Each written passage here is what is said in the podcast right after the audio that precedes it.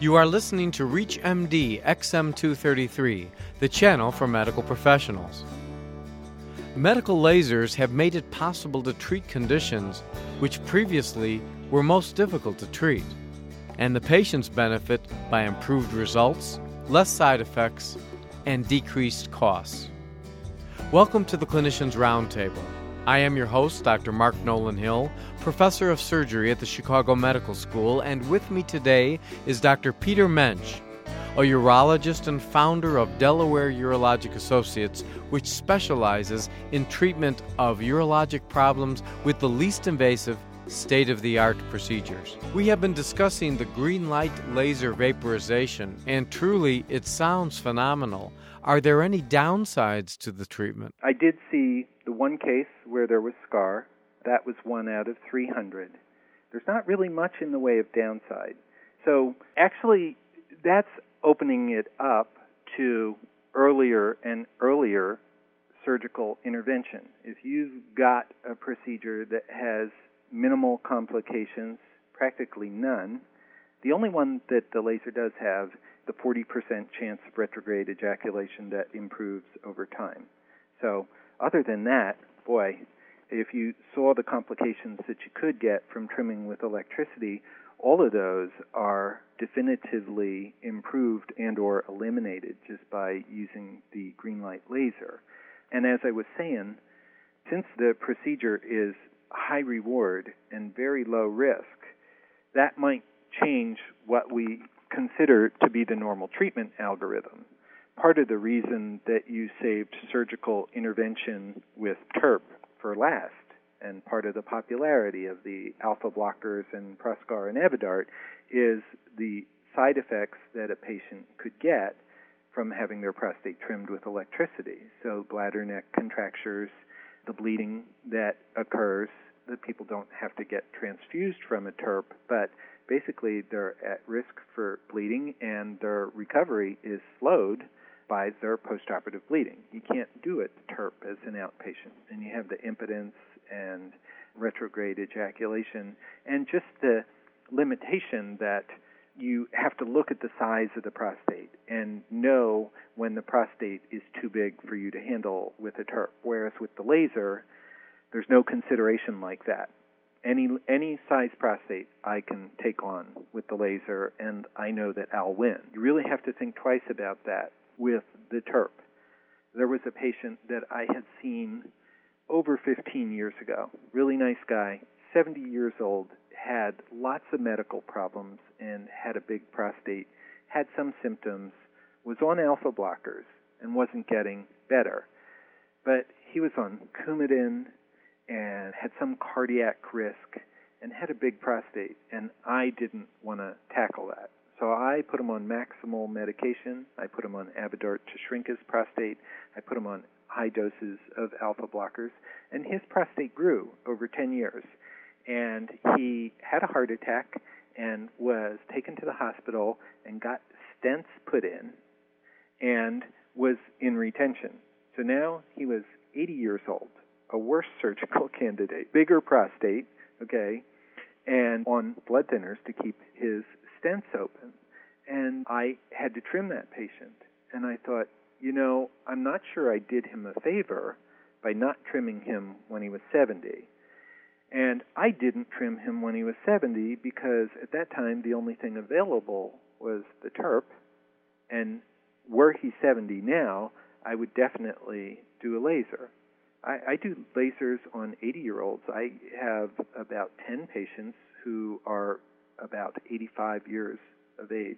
That's how benign and easy to tolerate the procedure is. Those patients I don't do as outpatients, basically because I don't want their 85 year old wife to be burdened with the first 24 hours of management. So I keep them in as a 23 hour stay and and let them let them go home thereafter. But that's how good this this procedure is. Well, let's take this a step further. Let's say we have a patient who has significant symptoms of prostatism. I mean, why not just bypass the medical management, meaning with the alpha blockers, and go to the green light laser vaporization. Is is that a wrong thing to do? No, it's not a wrong thing. So the thing is, is the guy how young is the guy? And is the guy interested in having kids? Does he understand the possibility that he might have an ejaculation, 40% chance and 10% chance that the 40% will resolve per year? The other thing is, how big is that guy's prostate at what age? So if I see somebody that's young that has a big prostate and is starting to have symptoms, it's really reasonable to put him on alpha blockers, but it's also really reasonable to say to him, at some point you're going to progress. And when you do progress, think about having a laser vaporization. It's going to end your problem. I mean, if if he's that big at age 50, he'd have to live another 50 years to get another laser. So, it really in some cases is a wise thing to do. I am looking now not only for big prostates, but for velocity of growth. So I see young guys that have large prostates, symptoms or no symptoms, and I start telling them about the laser and to keep aware that that kind of therapy exists. There were other patients that would come to me with an elevated PSA. So their primary care doctor did the routine PSA screening and say a guy's PSA is 8 and normal is 4 and the guy has an ultrasound guided biopsy and when I do that I found out that he has a 60 gram gland okay and I biopsy him and he doesn't have cancer and it ends up that his PSA elevation is the boy who cried wolf and it's because he's got this big prostate it's real simple if that guy's getting up one to two times a night. You can say to him, you know what? You're getting up at night, and here your big prostate dragged you into getting a prostate biopsy, and it's likely to keep doing it. Let's go and vaporize the prostate tissue, and you'll alleviate his voiding symptoms, and also his PSA will drop. If I vaporize out 80 grams of tissue in that 100 gram prostate we're talking about, that guy's PSA is going to be low normal next year. So it, the, the definition of symptomatology is even changing. Like, say the guy doesn't get up at night, but he's had three prostate biopsies and doesn't have prostate cancer. If you do a prostate biopsy the right way, the ability of it to find prostate cancer is 96%.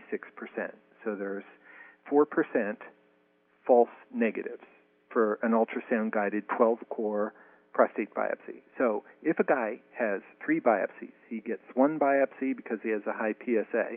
His PSA goes up after that, and we go, oh, this might be something new. Let's do another biopsy. That biopsy should get 96% of the 4% that the first biopsy missed.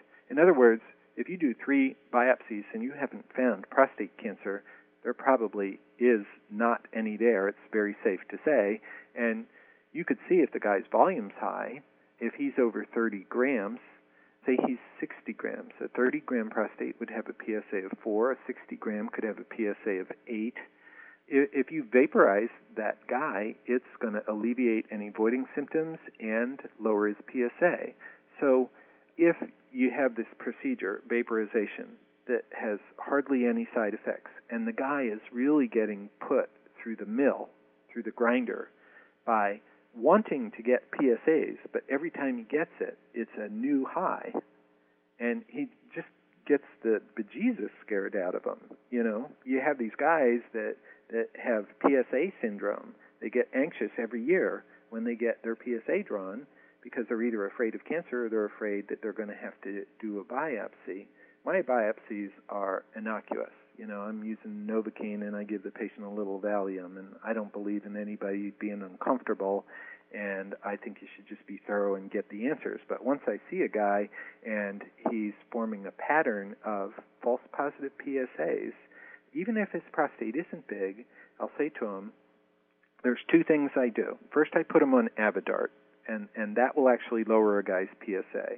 But if his PSA rises on Avodart, I'll suggest that he get his prostate vaporized, even if he doesn't have voiding symptoms, just because he's gonna just have biopsy after biopsy after biopsy because everybody will be afraid of missing something. Now, Dr. Mensch, let me ask you about the procedure of green light laser vaporization. This is done as an outpatient, correct? Right. And you had mentioned before that it's done under general anesthesia, yes? Yep. And the, when the patient goes home, will they always go home with a catheter? I do, unless it's unless it's a relatively small gland. The problem is I'm getting a reputation for being able to handle the biggest of the big, and you would not believe the size prostates that I am vaporizing. Extremely large, like 160 grams, 200 grams. I've had people come from Massachusetts, people that came from California because they saw the website and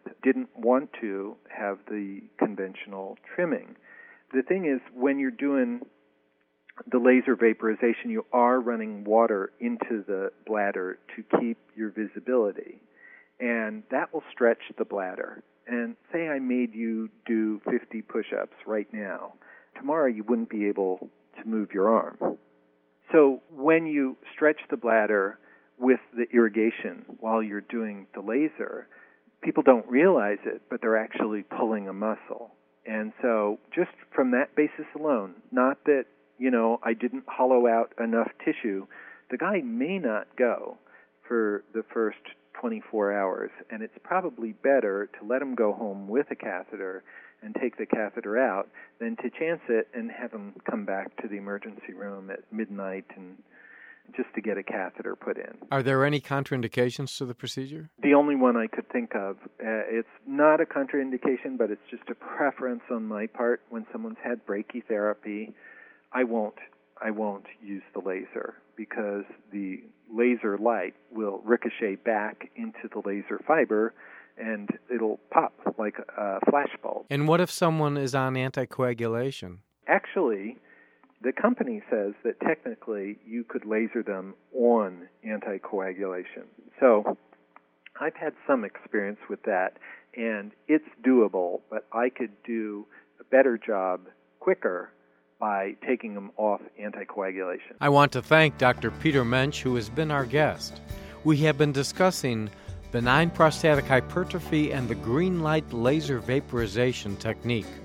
I'm Dr. Mark Nolan Hill, and you have been listening to the Clinicians Roundtable on ReachMD XM233, the channel for medical professionals.